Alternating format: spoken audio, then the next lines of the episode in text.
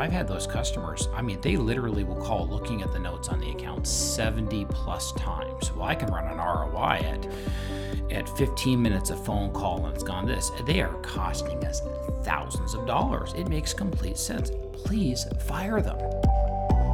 Welcome to the Consultant and the Coach podcast. I'm here with my good friend Josh. Hey everybody. And when when is it appropriate to fire a client and customer? When is it time to just say, "Hey, too much. I'm Yep. done." Mm-hmm. Mm-hmm. We're going to get into that today. We are, and uh, we- we're going to start with the you know to make sure our hearts are in the right position. Mm-hmm. What what Bible verse popped out to you, Josh? Well, I think we decided on uh, Titus 3, 10 through 11, right? Mm-hmm. Yep. Uh, this version, which there's a couple, but uh, Titus 3, 10 through 11, reject a divisive person after a first and second warning, knowing that such a person is perverted and, and sins, being self-condemned. And obviously, I think that's talking about, you know, separating from person for spiritual reasons, but I think there's a lot of application there, as we'll talk about today, for um, reading into that business world, right? In terms of um, Absolutely. So yeah, so we are taking this. You know, the, that the, the letter of Titus was written to the Christian church, and it was written uh, for believers. We're, we're we're taking it out of context. Mm-hmm. And uh, I have to say that because I'm a former seminary student. Yeah, we're So not- We're, we're not- taking it out of context, but there's a lot of things. It was even though it wasn't the primary meaning of the text, Mm-hmm. we can definitely use this when is it time to fire a customer or fire a client from consulting? When is when is it right? Yeah. Um, no, and I think there's a, I think there's definitely some stories we can we can talk about today that I think there's some principles around the relationship around the um, evaluating the strengths of the company you have, like your company, whether you're a person of one or a person of five thousand or a hundred thousand, um, and also the needs and the um, value that that revenue is providing you. Right, mm-hmm. and so that may change over time too, right? Yeah. So first, w- when deciding to fire a client or customer, I want to acknowledge there are seasons in one's business. So, Yep. for example, when I was, I, I, I've run a number of different companies over my time. For my, I've, I've run my own painting company. I've run my own home healthcare company. Several other ones.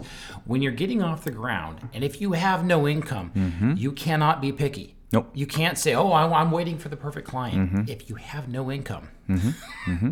you have no clients. So it's hard. So there were a number of people who I remember, you know, starting off as a painter, I think I was making four or five bucks an hour because, well, if I have one and I'm going to do a great job. Yep. And so I can't be all that picky. But let's just say what we're talking about now is the business is established. Yep. At least you have a few customers or a few clients. Yeah. And that's what we're going to use. When is it appropriate to fire a client customer?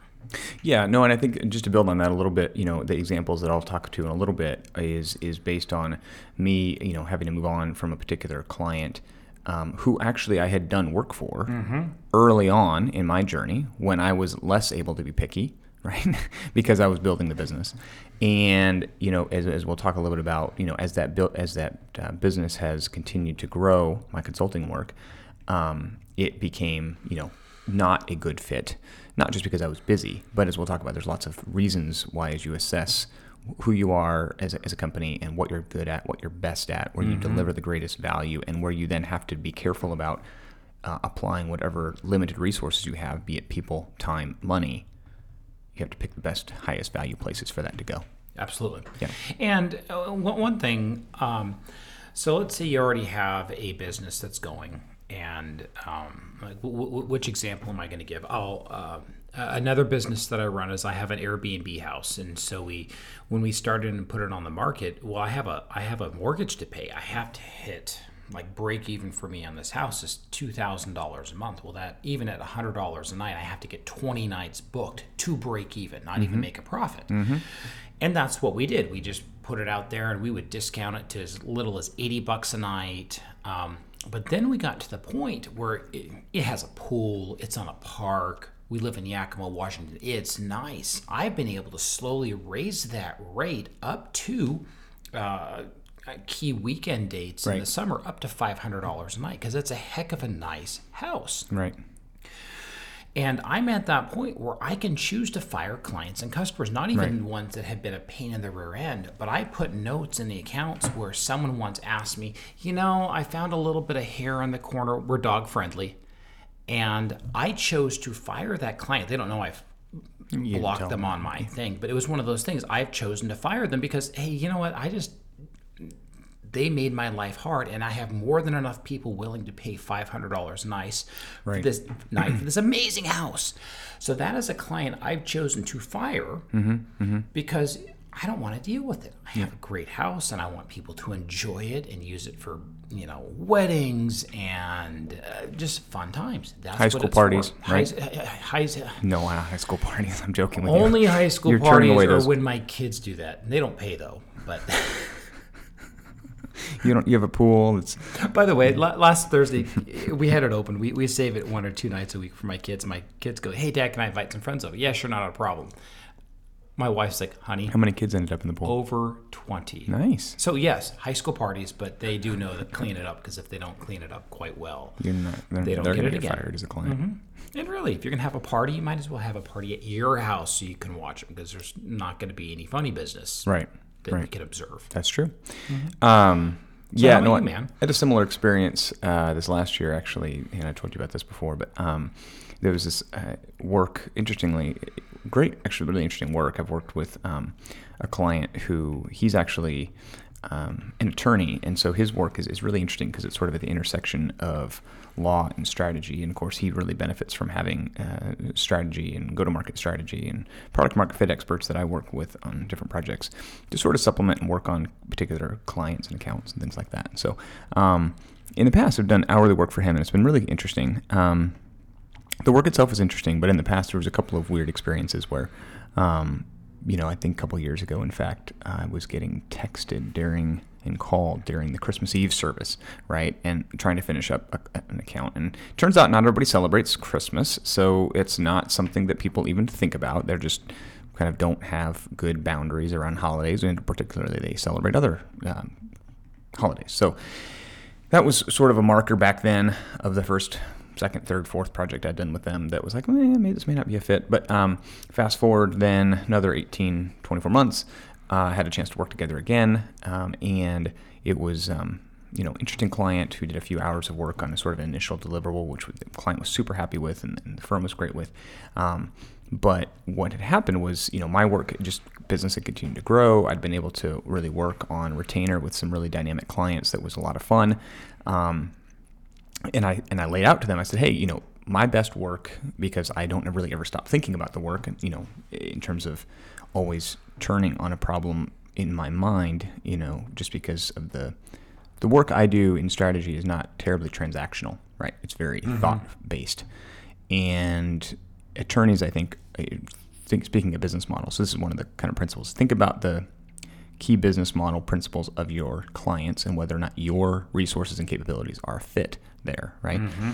And so my biggest resource constraint is my time, right? Because of the, the consultant, you know, a lot of what I do is is very thought. I'm thinking about problem, problems for my clients when I'm out for a run. I'm thinking about it at two in the morning when I wake up, not because I'm stressed, but it's just because I wake up and then I think about it. It's like, oh, you know, and I'll solve weird problems at weird times of the day. And that's pretty different than this um, attorney's model for kind of billing T&M, time and materials. And so basically what I suggested to them was, hey, if we're going to work together, my best work is done in a retainer relationship, kind of carving out a set number of hours, not doing T&M um, in terms of specific cataloging because of the fact there's all this other time that I'm just sort of thinking about and solving the problems. Owning a client relationship, I'm very good at that. I like to be kind of understanding what the total SOW is versus this um, person was trying to sort of be the intermediary there, which is fine. That's their model. Um, and a number of other kind of principles on how they did business versus where I was at my best in terms of um, how I did my work, how I delivered, how I communicated. Um, they, those were not good fits, and it, it was exceedingly more difficult to work with that model than it was frankly worth it. And excuse me, um, and actually, what came down to the end of the day was I sort of laid out, hey, here's what it takes. And then interestingly enough, they said, okay, yeah, that's great. And but one of those things of what it takes is you got to pay the retainer up front to reserve my time because that's called a retainer. You retain my time.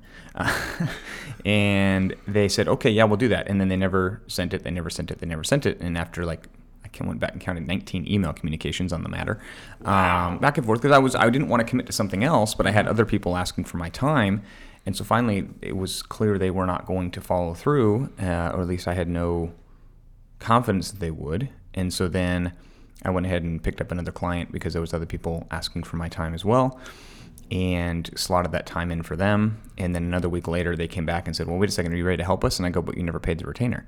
And they said, Oh, we're paying it today. And I go, Well, it's too late. there you go. and that, that led to a bit of a, uh, so it was sort of firing by default. But um, it wasn't a great model to begin with because our business models are so different.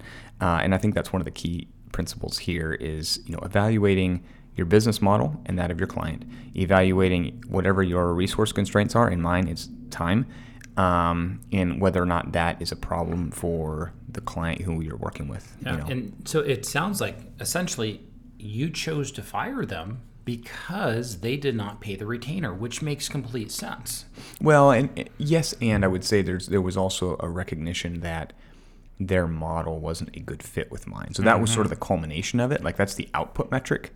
But the process measure of trying to figure out how to do business together for a month and having this back and forth, it was clear the reason that we got to that outcome was because the fact that I was asking for that was so contradictory to how they were used to doing business, mm-hmm. right? Because this this this person who's incredibly well connected and super smart and, and does great work for the clients had sort of rallied around himself a pretty um, impressive, um, I would say, stable of deep experts with very name well known um, experts who he had figured out how to sort of pay them on T&M because they were sort of semi-retired and or between gigs and yeah. they were pretty and, or it was extra to their job and he'd pay them for a few hours here and a few hours there for their expertise and that was kind of typical for him and that was fine um, but this was not sort of additive to my job it was it was fundamental to my work and mm-hmm. so to dedicate hours to him would actually cost me significantly more if all of a sudden he didn't fill those hours Absolutely. And someone else did, right? So mm-hmm. someone else couldn't because I didn't know what was coming from him. So it was just a it was a resource constraint issue. Yeah, you know what what I like about what you just said was you know it's it worked for you because you know how you function best, how you flourish best. Right. And if also it shortchanges him. Yeah.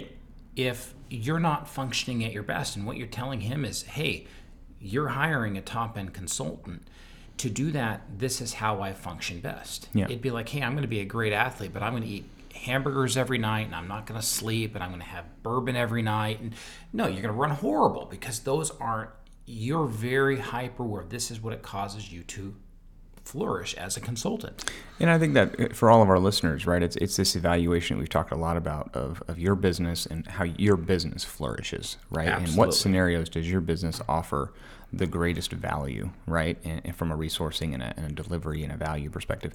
Um, and by understanding that, you're able to really zero in on the right clients and say no to all the other things, right? Because mm-hmm. saying no is a huge challenge, I think, for most people. But to come back, this is a sliding scale mm-hmm. because it's not like we can say, "Hey, this is my passion and this is what I'm going to do." You you have no customers. Mm-hmm. You cannot mm-hmm. make that decision when there's no customers. Right, right. Like I said, I've worked with that mm-hmm. that um, that person before, and it's been a good relationship in the past.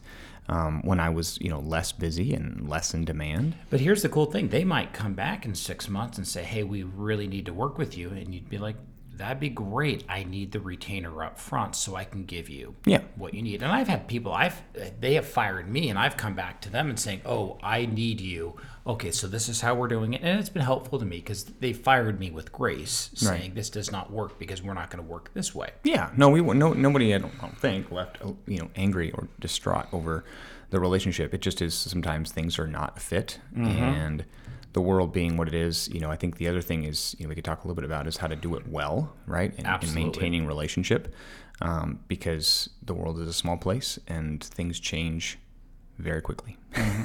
Oh, and, and, yes, it is. And so, on, another one of my businesses is a medical supply. So we have literally on a given year we're right around five to ten thousand customers. Mm-hmm. We frequently have to fire our customers, and it's really fascinating when I hire a new team member, and he's like, or they're like, "You mean we can fire customers?" I'm like, "Absolutely." Please do fire some customers. You need you always need a team lead's permission before you fire a customer. But it, it's amazing the empowerment that we give some of our workers if they know they can fire people. Hmm, mm-hmm.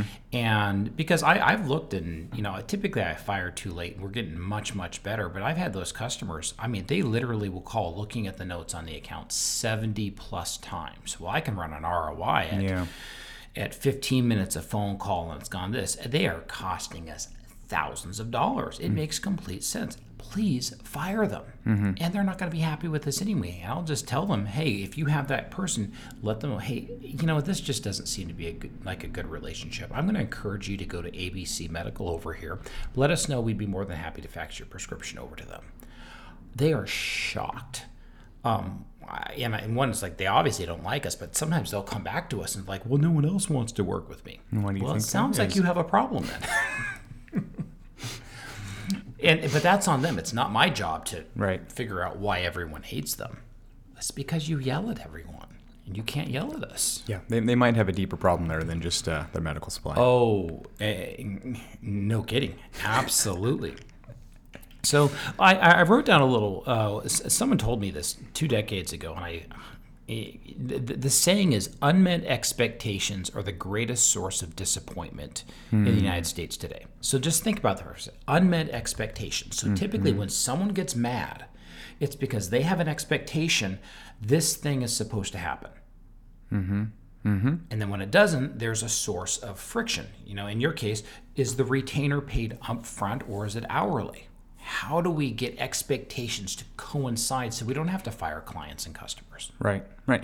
Well, I think the, it, and part of that is just communication, right? I mean, this is this is customer service 101 is is you know at least in my business continually communicating and and having you know clarity on um, and also not just communication but documented communication because as you and I both know unfortunately these relationships can even with the best communication go sideways and so then unfortunately you either need to consider and or actually get legal assistance involved Oh, which you and I both have had to do, um, and not because we want to, but because we have to try to, um, you know, find our get a mediator, basically find our way out of it, because it just sometimes happens that way. It's part of the sinful, broken systems we live in, even if both people involved have the best intentions. Um, and so, you know, documentation, written communication, uh, agreements, you know, all that stuff is, is very important.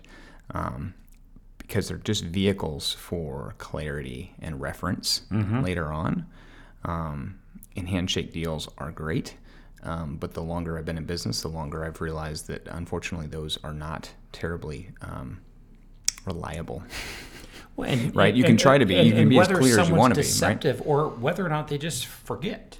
Well, forget, or even just there's so much room for amb- ambiguity at that handshake point, where I've even just seen two very well-intended parties literally interpret the same words very differently. Oh, absolutely. not because they meant to, mm-hmm. right? But you like, but if you but if you give certain words that aren't terribly you know concise and clear to a client, they're going to naturally always perceive it as positively impossible in their favor, and the other party is going to potentially you know see them as as either negative or opposite in their favor because as human beings we're very selfish, and so therefore you get this delta between And we see Yeah. everything from our own viewpoint. Right, and, and usually in our best, you know, what's Mm-hmm. to our advantage, right? And so anytime there's things and things that are unclear, it's, I've always had to reference back to um, whatever written communication we've had, Mm-hmm. you know, be it emails or contracts or whatever other information might be out there. And this is where I so when we were talking scripture verses, I, I, I like the verse in Titus because it, it it it uses what I call the rule of three, and this could be referenced in a lot of other areas. But it basically says, hey, at the third time there's a strike, it's time to consider.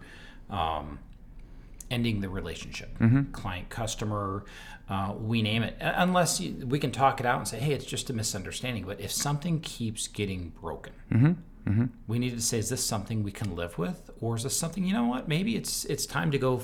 You know, it's time to fire the client and customer, whatever that looks like. Yeah. Because if not, it's just going to keep happening over and over and over again. Yeah. Yeah. Um, and so I, I use this with my team members. I use this with my clients. I use this, um, and, and it's also one of those things in, terms of the rule of three. I'm I'm looking a lot for humility because I've I've seen other people. You know, hey, we agreed to this, and they'll be like, you know, I messed up. I can work with those people where they're owning it. Yeah. But if we're just going to fight over and over and over again, it's it's time for us to go our separate directions.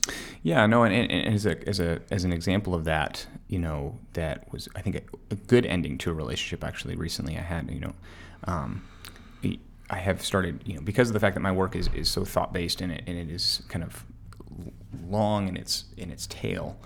Um, typically, my agreements have about a thirty day um, notice expectation, right? Like, hey, you pay me at the beginning of the month, and if you're not going to pay me again at the end of the month for the next month, just tell me now, so we can sort of part ways at the end of the month, and I can hand everything off and finish everything up well, because it's not something that's easily, again, not transactional. Anyhow, i- i- we had this interesting relationship with a client that I was working with somebody else on, and it and it abruptly came to an end. Um, might have been referenced previously on a get fired episode. Anyhow, had a conversation with them and said, "Hey, look, you know, I I have these agreements in my you know a retainer, and that's with you, the the, the other firm who we had partnered with." Um, and but I also realized that we sort of came to an unexpected ending that was rather quick, right? And so, how do we find a way that works for you, works for me, right? To sort of make our way, find our way out of this in, in a in a mutually um, agreeable way, right? And so I really appreciated their candor, and and even though they didn't have you know immediate dollars to pay, we basically found a middle ground where instead of me ending in 30 days, I actually am sticking around for 60 days, mm-hmm. but at half the retainer, so I'm able to provide more value over a longer period of time for a fewer number of hours per week, even though it's a total number of hours. You know, so it was, it was very helpful to have these very you know mutually And, and I'm beneficial sure that conversations. works for them because it cuts down what they have to pay. Their cash It- flow, It, yeah. helps you yeah, yeah, yeah. hmm bridge to the next client Exactly. because you're pull, pulling everything, and Yeah. that is a wonderful example of you know they granted they chose when to let go of the client customer, but it, it worked for both sides. Yeah, yeah, yeah. No, it worked. It, it was very helpful in terms of the way it came to an end. So there are very healthy ways to have these conversations, and I think it's it was just a it was a confirmation that this was a really healthy relationship that I would be more than happy to, you know, re-engage on a, a uh, another future opportunity with them because it was um, it was just it was a healthy conversation. It wasn't even a hard conversation. It was it was a me recognizing, hey, here's what the agreement we have says. I also recognize that you're facing some issues that were unexpected. They're saying, yep, agree with you on your assessment. You're not wrong. How about this that might work for us, works for you, right? And so that there was a mutual understanding and a mutual respect that I think was um, really healthy. Mm-hmm. I was coaching with a client this morning, and it was really cool. She said to me, she goes, Erik, I'm okay when things end badly, but I need to know why. Hmm. And and it's kind of what you were just saying. Mm-hmm. And what she was saying is, I'm okay if something happens, but I've got to be able to figure out what that is. Yeah. And so even when it comes time where we are firing a client or customer or vice versa, let's learn from it. Mm-hmm. So things are better for the next customer. And hopefully as we grow, as we get you know more wise, things keep getting better and better and better, which will benefit future customers, which will fit, benefit future clients, and everyone wins in the end. There you go. Well, good. What do we have up for next week? Hey, next week, speaking on that, when do we change jobs? When is the time? If whether you've been with a current uh, company for two weeks, two months, two years, twenty years, when is it time to consider changing jobs? Mm-hmm. Um, I have a, and that's when I, I'm a growth coach. I have a lot of people who contact me, Erik. I need to kind of think through this mm-hmm. because I'm a safe person, and you know th- they'll pay me outside their company and just say, "Hey, I need to talk through this because it's if you're with a co- company for 20 years, mm-hmm. it's not necessarily you don't want to say, "Hey, I'm considering leaving," because that's gonna weaken a bridge that's there. Yeah. So hey, next week, when is it time to change jobs? Great. But until then, hey, uh, feel free to reach out to us. Go to theconsultantandthecoach.com or, uh, hey, we look forward to seeing you then. Sounds good. Take care, everybody. Thanks, guys.